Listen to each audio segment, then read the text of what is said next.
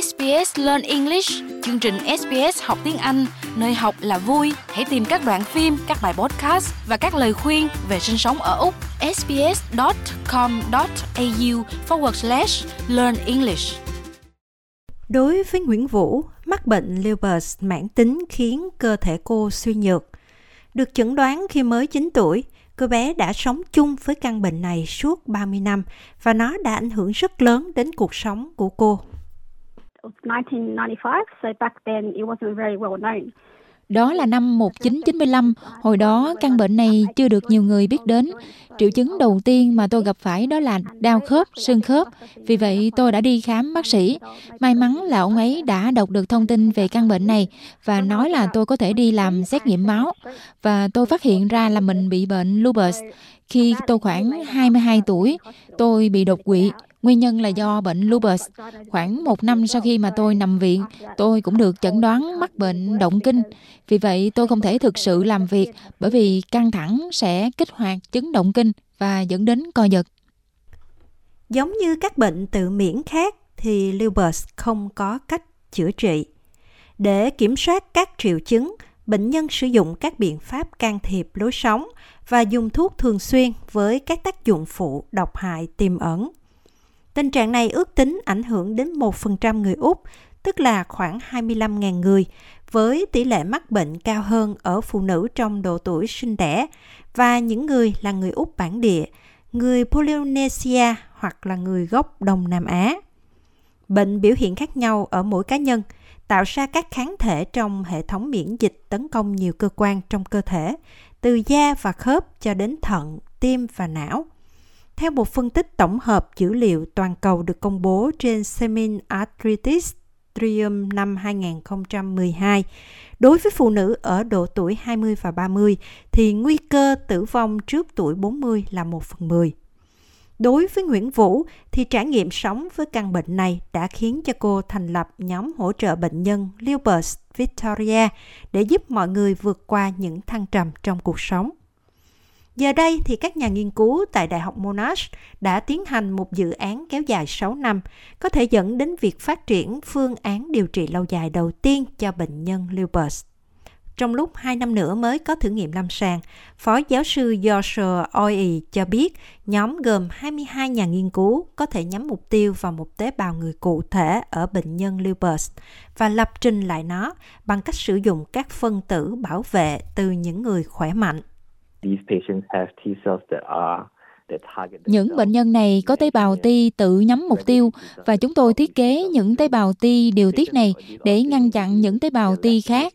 Những bệnh nhân mắc bệnh tự miễn này, họ thiếu gen đặc biệt hoặc là cơ quan thụ cảm. Do đó, chúng tôi lấy những tế bào này ra, thiết lập chúng lại, đặt cơ quan thụ cảm phù hợp vào chúng. Về căn bản là sửa chữa hệ thống miễn dịch.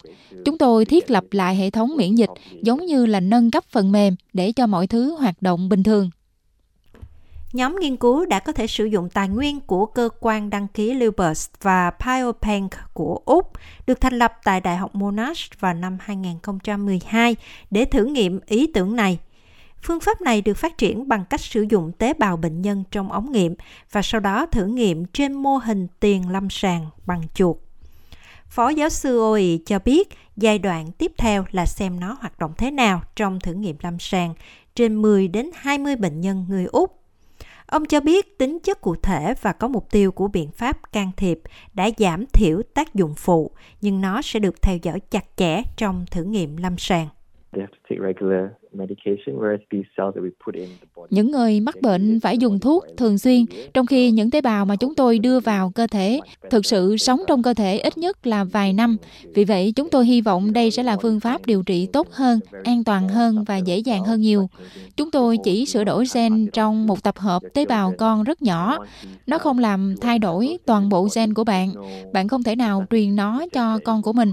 Và một khi là những tế bào này thực hiện những gì mà chúng phải làm trong cơ thể thì nó sẽ không gây ra bất cứ điều gì có hại cho bạn.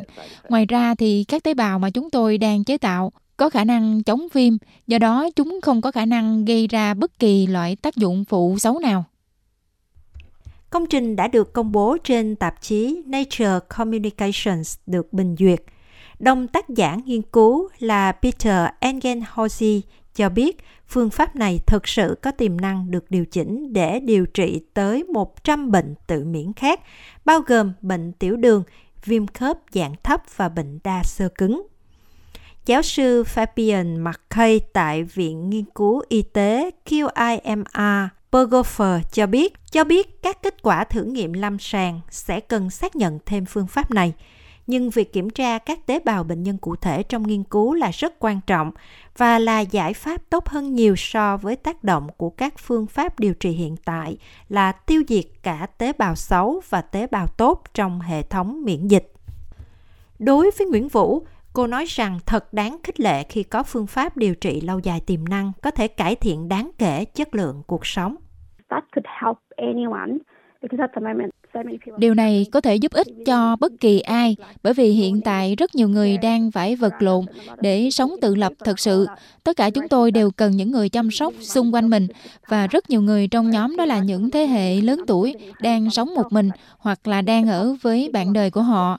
Tôi hy vọng là cách điều trị này có hiệu quả, có thể giúp cho những người giống như tôi có thể sống tự lập nhiều hơn